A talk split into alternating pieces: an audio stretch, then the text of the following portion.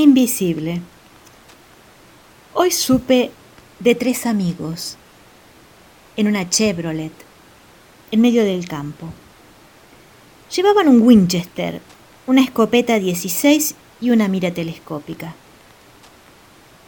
Cazaban guanacas vírgenes, alejados de la ciudad. Supe porque los vi de lejos. Y por suerte, yo ya estaba preñada. La desgracia es que seguramente daré a luz una guanaca y no un humano. Con ellos nunca me crucé. Soy Silvia Sánchez y el texto fue publicado en mi libro Hoy supe, de Editorial Macedonia.